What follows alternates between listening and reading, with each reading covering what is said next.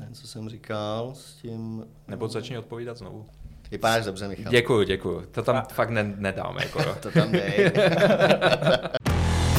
D-Cast. Podcast Deloitte Czech Republic. Díky, že jste si pustili náš D-Cast. Já jsem Michal Malisa. Poprvé jsem si do D-Castu pozval rovnou dva hosty naraz, Štěpána Vladyku a Tomáše Hušnera. Oba dva jsou manažeři v Deloitu a oba dva chtějí díky svým startupům naučit Čechy oblékat se lépe. Oblekon i Stylify se zaměřují na podobnou cílovou skupinu, dobře vydělávající muže, kteří nemají na nákupy oblečení čas. Jak jít naproti takto náročné cílovce a jak vypadá pracovní den lidí, co pracují full-time a k tomu řídí svůj vlastní startup, na to se zeptám Tomáše a Štěpána. Kluci, vítejte. Ahoj Michale, ahoj Tome. Ahoj Michale, díky za pozvání. Vaše startupy jsou zaměřené na stylové oblékání pro muže. Oba musíte mít spoustu schůzek, oba rozumíte módě. Co je takový nejčastější neduch v oblékání českých mužů? Já si myslím, že těch neduhů je spousta a mohli bychom se o nich jistě bavit dlouho v konkrétních případech. Ale co bych řekl je, že my z pohledu, řekněme, nějakého geografického, český muž není úplně veden k módě. A když se podíváme jenom třeba za hranice kousíček na Slovensko, tak slovenský muž je mnohem, mnohem více to řeší a není to vůbec o příjmech, není to o tom, jak draze se oblíká, a je to o tom vkusu, je to o tom možná kulturně. A nějakým způsobem ten český muž není k tomu veden a proto těch neduhů si myslím, že je jako opravdu hodně a je to vidět, pokud člověk vyrazí někam na dovolenou nebo tak. Přesně tak, já souhlasím se Štěpánem, v podstatě záleží, jestli se bavíme o kancelářském prostředí nebo jestli se bavíme o tom, jak se čeští muži oblékají venku, ale v podstatě ten neduch se točí kolem toho, že rádi nosí sportovní oblečení, něco, co je víc pohodlné, hodně bych řekl oversized v tom špatném slova smyslu a myslím si, že to hodně i vidíme vlastně, když chodíme měřit v Oblekonu obleky a košile, že prostě ty naši klienti hodně často chtějí, aby to někde bylo volnější, tady rukávy delší, tady mě to tlačí a podobně.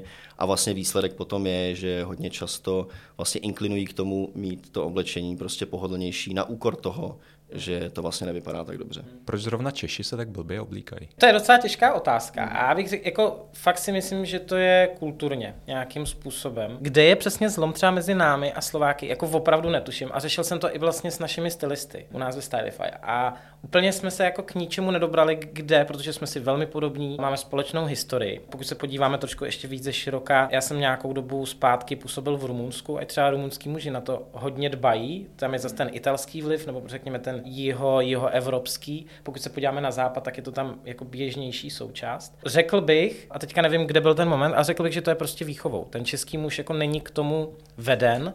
Prostě vem si, vem si kraťasy, vezmi si nějaký tričko a that's it. Já možná ještě doplním Štěpána, ono přesně nemusíme jít nutně podle mě ani za hranice, aby byl vidět ten rozdíl. Si myslím, jestli někdo někdy absolvoval třeba moravskou svatbu, tak si myslím, že tam je jako poměrně jednoznačně vidět, že i na Moravě se oblékají prostě úplně jinak než třeba v Praze a v Čechách. A potom samozřejmě, čím dále jsme za hranice na východ, tak paradoxně možná to oblékání je lepší, takže na Slovensku a potom potažmo na východě Slovenska, kde naopak třeba ta ekonomická situace není tak dobrá, takže opravdu to není o příjmech, mm. tak prostě na těch svatbách je úplně vidět úplně markantní rozdíl v tom, jak se vlastně oblékají na východě oproti nám třeba. My nejsme, a teďka když mluvíme jako Češi, vlastně nejsme schopní se ani dobře oblíknout na tu svatbu. A nebo třeba na ples. Jo. Když se podíváme do Luce, když je plesová sezóna, tak přesně jako vzniklo někde nějaké pojmenování oblek po strejdovi. A přesně vidíme tam, a to je jedno, jestli to je ten kluk, který mu je dvacet, nebo prostě osmnáct čerstvím bude maturovat. A nebo jestli to je ten jeho táta. A prostě všichni mají na sobě ty obrovský almary, že jo. A s podkem kalhot drhnou o palubovku lucerny, prostě když tancujou, že jo. A obrovský saka a košile prostě. Já nutně říkám, že každý musí nosit slim, ale jako oblečení by mělo padnout na postavu, kterou máte. Pánové, konkurujete si, nebo jaký je rozdíl mezi těmi vašimi startupy nebo těmi firmami? Já si myslím, že si úplně nekonkurujeme, možná by se tak mohlo zdát, ale naopak si myslím, že se spíš doplňujeme. Ten můj biznis je založený na tom, že ty věci v podstatě vyrábíme a šijeme, ale vlastně nepůsobíme tolik primárně v roli toho stylisty, když samozřejmě ten prvek tam je, ale, ale spíš je to vlastně o tom naměření a výrobě a poskytnutí té vlastně služby zákazníkovi, že se o něj postaráme, řekněme, doma třeba. Zatímco u nás je to vlastně mnohem více postavené, nebo prostě z drtivé většiny je to na tom stylistovi. Ale není to jenom o, řekněme, business oblečení, to znamená oblek, ale je to o tom, že my máme v portfoliu outfit například my tam máme také můdové, takže třeba na rande nebo něco takového. Ale abych to řekl, abych to možná od začátku jako pověděl, co vlastně ta služba dělá. Když to řeknu jednoduše, vy si online sestavíte nějaký módní profil, který řekne, kdo vlastně jste, jak se oblíkáte do práce, je to takovou hravou formou, obrázky a tak. A řeknete zhruba, jaký byste chtěli outfit. A nutně to nemusí být právě jako business, ale může to být na volnočasový a pak tam máme ty můdové na víkend, na rande, na party. A přesně to je ten velký rozdíl. A my máme nasmlouváno v rámci Stylify přes dvě stě značek různých nebo se skupení značek. Vlastně stylisté naši vybírají na základě toho, co víme na toho člověka, plus si třeba něco ještě do něj, na něj vyhledáváme, pokud to, pokud to dovolí. Vám vlastně pak přijde outfit nebo návrh outfitu, který byste chtěl. Takže to může být opravdu teoreticky, to mohou být i žabky, plavky, tílko a kšeltovka a brýle. Ale to si člověk nevezme sem do Deloitte třeba. Určitě ne. I když viděl jsem i to. Ale myslím si, to, co nás vlastně pojí, je potom ten, je ten online svět, že vlastně hmm. obě dvě ty služby jsou založené na tom, jak jsi říkal na začátku, že je to vlastně pro muže, kteří nemají čas. Takže na jedné straně vlastně ta Štěpánová firma nabízí služby toho stylisty napříč vlastně tím módním spektrem. U nás je to vlastně naopak zase v tom, že my vlastně poskytujeme ty obleky jako šle na míru.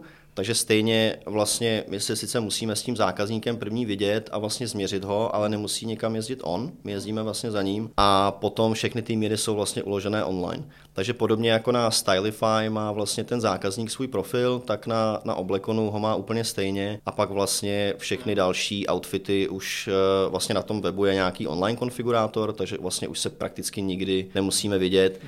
Byť to tak teda nebývá, aspoň vlastně u nás, nevím jak ve, ve Stylify, ale u nás vlastně bych řekl devadesát procent těch lidí se potom chce stejně vidět znovu a vlastně tu službu toho stylisty chce ve výsledku mít a chce poradit s tím, jak, jak, jakou košili a oblek. Já bych k tomu ještě doplnil to, že ta vlastně největší, nebo jedna z těch největších našich motivací byla to, a ta vychází třeba z mojí jako zkušenosti, je to, že chlapy obecně, nebo v tom větším měřítku, nebaví chodit po těch krámech a po těch obchodácích. Jsou z toho nějakým způsobem frustrovaní, nebaví je to zkoušet vlastně a nebaví je tam trávit ten čas. Jak jste se k tomu vlastně vy dva dostali? V podstatě u mě, když to vezmu opravdu hodně ze široka, tak já jsem vždycky chtěl nějaký podnikání dělat. Jenom jsem čekal na ten správný moment a správný nápad. Takže já jsem měl, řekněme, stovky nápadů a každý den deset nových. Teprve potom tady v Deloitte mi to dalo nějakou svobodu prostě se tomu začít věnovat. On i ten consulting svým způsobem je takové jako malé podnikání. Důvod, proč jsem s tím začal, byla kombinace toho, co se dělo v Deloitte. Zároveň, že jsem právě scháněl košile, už jsem si dokonce i řekl, že mi jedno, kolik bude stát, ale prostě mi musí sedět. A jediná vlastně varianta byla si ji nechat ušít. Takže jsem si říkal, hm, nakolik komplikovaný to asi může být tohle a začal jsem si to zjišťovat. No a v podstatě u mě v moment, kdy jsem to začal dávat dohromady a přišla první zálohová faktura na e-shop, tak jsem věděl, že už není cesty zpět, že už to musím nedělat. U mě to je, nebo respektive u nás, protože jsem to nezaložil sám, ale vlastně s dvěma kamarády, tak ten úplně prvopočátek je s mým nejlepším kamarádem. Já jsem různě podnikal, je možná silný slovo, ale já tím, že hraju házenou a hodně se kolem ní pohybuju, tak jsem pořádal různé eventy a tím, že jsem pořádal eventy, tak jsem v jednu chvíli pořádal eventy i třeba teambuildingy pro firmy, že jsem z toho udělal eventovou společnost, ale časově mě to tak baštilo, že jsem prostě nemohl takhle fungovat, protože tehdy jsem pracoval v pojišťovně ve financích a tehdy jsem jako musel utnout tuhle tu velkou část a pokračoval jsem ve financích. Ale zpátky k Stylify, jak vzniklo. My jsme si řekli, že chceme dělat nějaký biznis a generovali jsme nápady. Měli jsme jich spoustu a v podstatě jsme si udělali ten funnel, iterovali jsme to, co chceme dělat a my jsme si řekli cílovku, že chceme dělat pro muže s vyššími příjmy. Do toho se pak zapojil vlastně švagr, mého nejlepšího kamaráda. My jsme věděli, že chceme dělat něco kolem módy, prostě bylo to jedno z témat, ale neměli jsme konkrétní nápad a on přišel s tím, že v Německu funguje tehdy jako větší startup Outfittery, což je vlastně to, co dělá Stylify v nějaké obměně a v Čechách to nebylo. A my jsme řekli, OK, jediné, co my jsme museli vyřešit, obměnit ten business model do české kotliny, protože tak, jak to funguje na západě, to nejde úplně jednak jedný převzít. Kde jste vlastně získali svůj styl? Kde jste se to naučili? Já bych určitě na začátku, když jsi nás představil, tak já bych určitě neřekl, že rozumím módě. Jako to, když vždycky potkám našeho hlavního stylistu, tak se vždycky bojím, co mi řekne. Jo. On je pes, prostě on se s tím jako nemaže a, a on je fakt jako guru, Kuba Feranec. Mm-hmm. Pokud se tady bavíme třeba v rámci našeho baráku, tak bych řekl, že toho víme relativně dost. Ale rozhodně bych se nepasoval té mody. A díky čemu jsem získal styl. Když jsem vlastně nastoupil do Deloitu, což je čtyři roky zpátky, opět už možná, začaly mě bavit košile na míru, že přesně, začalo to košilema na míru, začaly mě bavit barevné ponožky a trošku víc zlepšit si ten business svět tím, jak se člověk oblíká a nebejt jenom takovej ten, řekněme, soldier v bílý košili a černým obleku, jeden jak druhej, ale styl, jak se oblíkám teď, je určitě díky Stylify a díky nekonečným konverzacím, nebo nekonečným je možná silný slovo, ale s našimi stylisty. Já mám několik outfitů od nás a viděl jsem desítky, ne listovky navrhnutých outfitů pro naše klienty. To mě jako ovlivňuje. Mě móda nějak vždycky bavila a, a vlastně přesně, i když jsem, i když jsem hledal vlastně ten nápad, v čem začít podnikat, tak jsem chtěl, aby to bylo v oblasti módy. Podobně i jako Štěpán, no potom vlastně čím víc jsem se tomu začal věnovat, tím víc jsem se na to začal dávat pozor a vlastně i víc sledovat ty trendy na internetu a podobně. Myslím si, že i hodně to, čemu my říkáme stylový muž dneska, je i hodně o nějakém pokusu a omylu, takže vždycky vlastně na sebe zkusíš prostě vzít něco, co možná si řekneš zrcadle na první dobrou, že to je možná moc, nebo je to moc extravagantní, ale vlastně čím častěji to začneš nosit, tím vlastně běžnější to je a potom seš, řekněme, považovaný za stylového muže, ale, ale v tvém šatníku je to poměrně vlastně běžný kousek. Asi co se týče tady v budově nebo oproti ostatním lidem, tak asi taky možná rozumím módě v určitém aspektu víc, ale taky bych neřekl, že jsem úplně guru přes módu a určitě i, i u nás v Deloitu víc prostě mužů, kteří se oblíkají mnohem lépe než já. Vy oba pracujete v týmu Finance and Performance, věnujete se finanční transformaci firem. Co si z toho oboru berete do svého podnikání a vlastně by mě zajímalo, co bylo dřív. Jestli vaše podnikání a na základě vašich zkušeností jste se dostali k tomuto oboru, anebo vlastně na základě zkušeností z finančního poradenství jste se rozhodli, že budete i podnikat. Pro mě to určitě byla nějaká kombinace. Já jsem vždycky podnikat chtěl, neměl jsem na to ať už finanční prostředky, nebo čas, nebo zkušenosti. A vlastně potom, když jsem nastoupil do konzultingu, což je vlastně takové podnikání, máte určité produkty, které nabízíme. V podstatě máme volnost v tom, jaký produkty chceme nabízet a komu. Takže tohle určitě pro mě bylo takový, že, že, že mi to nějakým způsobem tu moji chuť podnikat uspokojilo na nějakou dobu. A vlastně tím, jak jsem se to víc učil tady a vlastně, jak si říkal, my se věnujeme hodně finanční transformaci firem. Třeba, když řeknu příklad třeba business casey, který jsme vlastně dělali tady, tak to byla jednoznačně věc, která mi vlastně pomohla v začátku toho podnikání, když jsem si nějakým způsobem napočítal to, jestli vlastně mi to dává smysl a jaká investice se ještě, dejme tomu, vyplatí a co vlastně musím vydělat a za jak dlouho. Takže jestli jedno bylo dřív než druhé, tak nějak se to krásně sešlo potom v nějakou chvíli a vlastně minimálně u mě to bylo o tom, že jsem si říkal prostě buď teď nebo nikdy. Potom možná budou prostě jiné závazky nebo rodina. Takže jsem si prostě řekl, teď mě v podstatě nic netlačí a nějak jsem do toho jako po hlavě skočil. Já jsem takový, že mě baví spousta věcí. Takže já taky neumím úplně říct, jestli jako určitě dřív byla kariéra ve financích, protože to jsem naskočil před deseti jedenácti lety do pojišťovny hnedka ještě při škole a tehdy jsem určitě nepodnikal, ale velmi brzo jsem začal mít ty aktivity kolem pořádání eventů a moderování a komentování různých házenkářských akcí, což nějakým způsobem jako je to prodávání sama sebe, ale podnikání je možná silné slovo. Ten konzulting je k tomu hodně blízko a spoustu věcí nás jako to učí přinést do svého biznisu, ať už je to to, co zmiňoval Tomáš, tak pod to se jako podepíšu a pak jsou to pro mě další věci jako schopnost třeba vyjednávat, mm. schopnost vést ty meetingy. Na druhou stranu, já jsem zjistil, že ten svět fashionu je úplně jiný. Ty lidi jako jsou úplně jiný. Já si pamatuju schůzku, kdy jsme nabírali stylistku a vyprávěli jsme jí, jako, jak to funguje, mnohem déle, než jsem to popisoval, prostě třeba půl hodiny jsme vyprávěli, jak to máme vymyšlený. A ona, no to je super, no tak prostě jdeme do toho, to já chci dělat jako. A my, no dobrý, a teďka jako kolik chceš, jako, jako teď se musíme domluvit na té odměně. No to je jedno, to prostě to je prostě jedno, a to, to nějak vymyslíme prostě. A teďka my jsme chtěli řešit, že jsme měli nějaký nabídky jako finanční, a ona vůbec jako. Tak to se možná trošku jako odbočil, ale konzulting je určitě dobrá škola a to, co já jsem vnesl do Stylify, je určitě ten finanční background, ať už to bylo nastavení, jak řídit náklady a to, co asi bylo nejvíc nastavit, jak to bude pricovaný. To znamená, jaký budou ceny, jaká bude ta strategie, jestli chceme dělat velký objem, to znamená třeba levnější kousky a s malou marží, anebo chceme dělat high margin business. Přesně jak říká Štěpán. Vlastně ten pricing. A já nevím, jak jsi to měl ty, ale u mě určitě to potom bylo i opačně. Já jsem si odnes spoustu věcí z toho ne. podnikání vlastně zpátky do Deloitu. Takže vlastně potom, co jsem si odžil, řekněme, v Oblekonu a opravdu ty začátky byly hodně, hodně náročný, tak vlastně jsem začal přistupovat i k Deloitu, jako by to byla vlastně moje firma. Takže ať už se to týká nabírání lidí, nebo toho, jak prodáváme, co nabízíme, jak přistupujeme těm klientům, tak prostě u mě prakticky o sto osmdesát stupňů opravdu jako velká změna potom. My se k tomu určitě dostaneme později, ale pro mě velká změna, jako, protože já když někam přijdu a mám na sobě brand Deloitte, tak jsem vnímaný, nechci říct jako někdo, ale jste tam jako autorita v podstatě. Jo? Když my jsme na projektech, tak jste ty s tím know-how, vy nám něco dodáváte a jste ta autorita v podstatě. Kdežto, a třeba já jsem řešil s investory potenciální vstup do našeho startupu a tam jste v té opačné pozici, vy jste vlastně ten jako ten menší, kdo chce ty peníze. A je to úplně jako jiná role. Jo? Vy jste ten malej, co zkouší nějaký jako biznis a někdo na vás, no tak ti mám dát prachy. Jo? Jako. Je to vlastně úplně jiná role a vlastně to vyjednávání je úplně jiný, než jsme zvyklí tady, když já řeším prostě biznis náš tady Deloitte, kde za sebou mám ten náš obrovský brand a mám úplně jinou pozici. To jsi mi úplně připomněl, když se dával dohromady e-shop, tak vlastně já jsem měl na té druhé straně konzultanty a přesně jsem byl v pozici byť toho klienta, ale v podstatě takový zvláštní pocit, mm. jo, kdy vlastně přesně takové ty dotazy, které dáváme my klientům, na které možná jsem ani v tu chvíli nevěděl odpověď, tak jsem to tam úplně jsem se viděl. Není to vlastně vždycky úplně příjemný pocit. Já musím říct, že se mi strašně líbí to, že podnikáte a zároveň pracujete v Deloitte.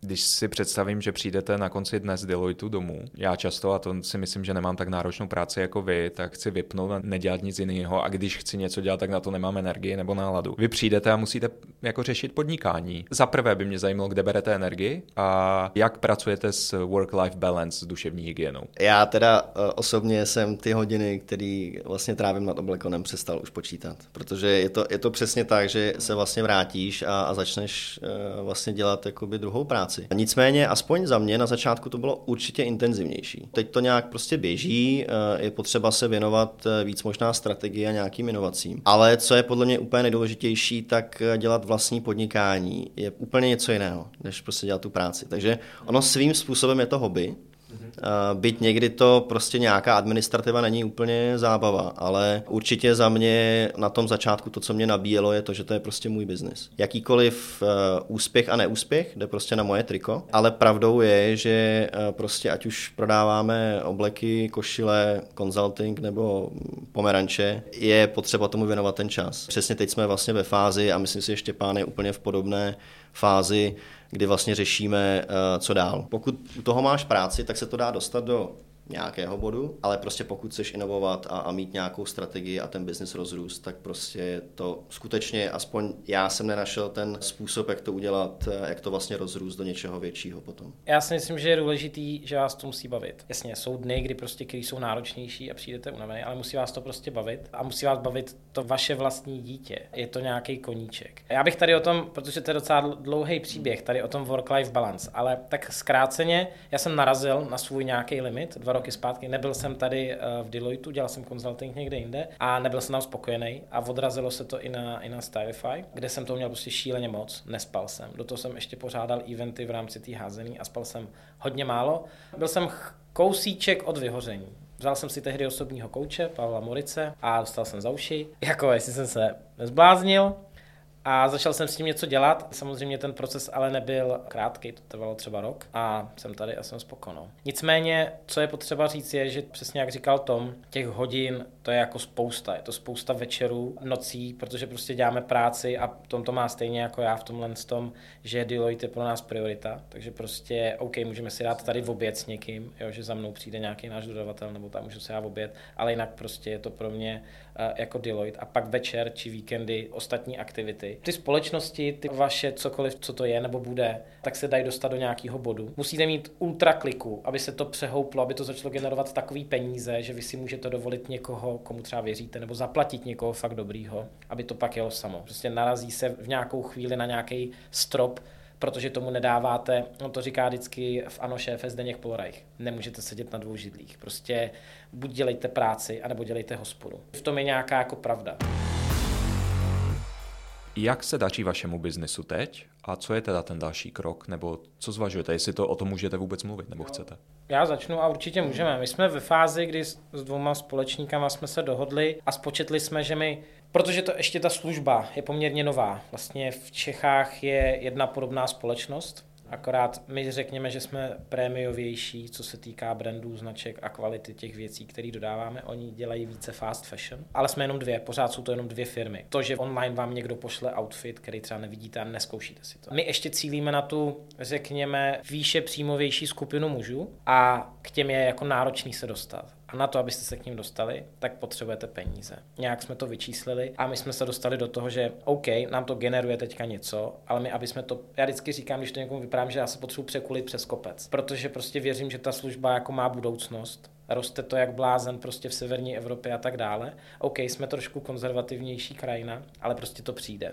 A je to jenom otázka času a já v tomhle tom jako chci být trpělivý, ale je to o tom do toho narvat nějaký peníze, dostat se těm k lidem, udělat si nějaký základní portfolio klientů, který si to budou objednávat třikrát, čtyřikrát ročně a ono to postupně bude růst. My v tuhle tu chvíli a já za poslední rok a něco jsem zažil x jednání, my jednáme v podstatě, nebo hledáme investora a vstup jako investora k nám, aby jsme to mohli posunout dál. A ještě vlastně, aby jsme měli člověka, aby jsme si dovolili člověka na full time dobře zaplacenýho, který bude řešit za nás i biznis, i tu operativu a my mohli řešit jenom tu strategii, řekněme to, to zhora. No a my jsme se vlastně ocitli se Štěpánem v úplně stejné fázi. Když jsem Oblekon zakládal, tak na českém trhu nebyla služba, která by nabízela online konfigurátor a vlastně zároveň toho krejčího, říkáme mobilní krejčí, který vlastně před tím zákazníkem.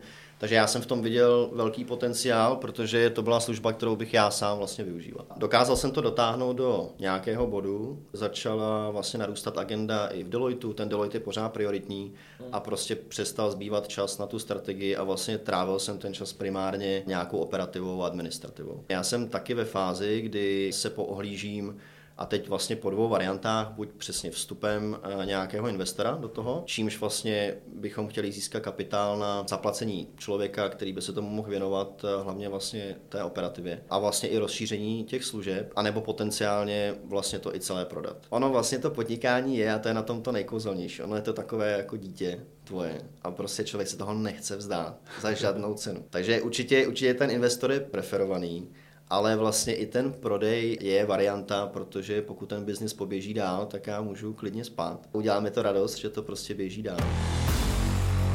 A ten nejhorší zážitek pro vás a nějaká opravdu jako euforie? V podstatě dvě nejhorší věci, které jsem měl minimálně já vlastně v rozjíždění toho, toho biznisu, je sestavení e-shopu, to je prostě noční můra. Je to do určitý míry zábava, ale je to v podstatě černá díra na peníze. Protože člověk vlastně vidí nějakou funkcionalitu, která tam je a říká si, tyjo, to by mohlo být ještě trošičku lepší.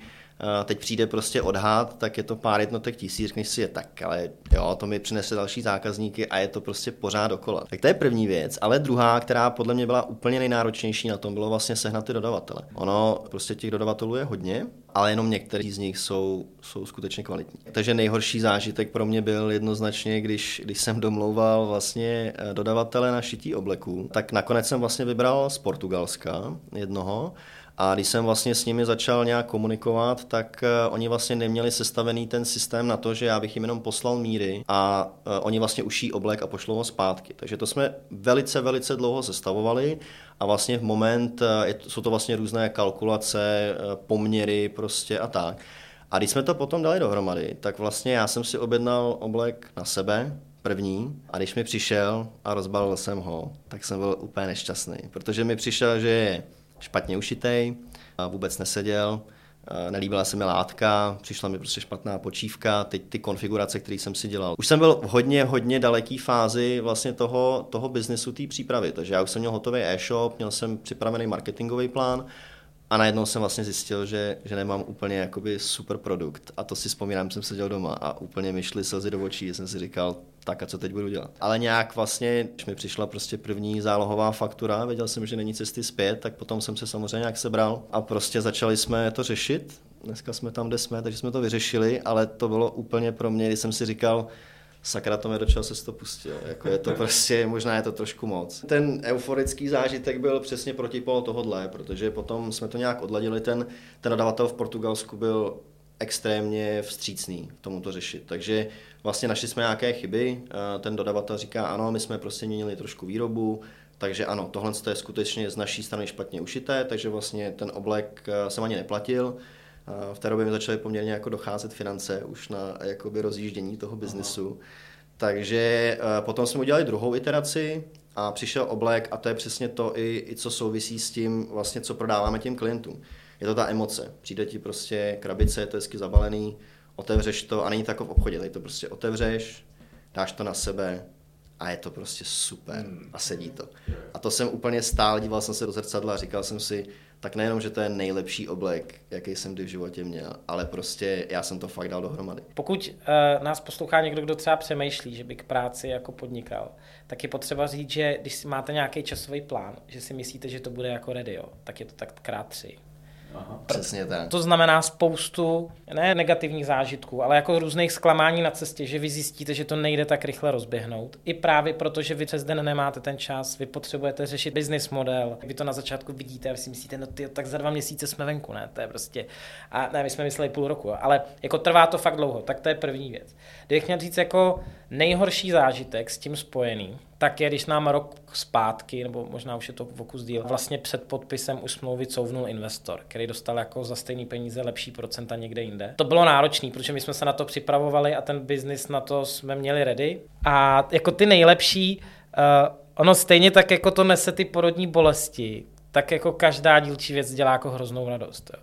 My vlastně, když jsme to spustili, tak Tom, jak tady popisoval, že na svém obleku měl tu radost, tak vlastně každá reakce toho klienta, který řekl, jednak, že si to nechal a jednak řekl jako wow, tohle bych si nikdy nekoupil a je to super a dostal jsem pochvalu a my jsme to, že sbírali ty feedbacky a z začátku jsme si třeba i volali s těma klientama, aby jsme prostě jako to věděli. Takže vlastně každý, i dneska, jako ten každý klient, který je happy, prostě protože to vaše, jste to vymyslel, takže vám to nese jako obrovskou radost, i když už ten objem za sebou třeba relativně máte. Dost je to osobní biznis, protože jsme na začátku. Poslouchali jste D-Cast se Štěpánem Vladykou a Tomášem Hušnerem. Další podcasty naleznete na Deloitte tečka cz lomeno D-Cast.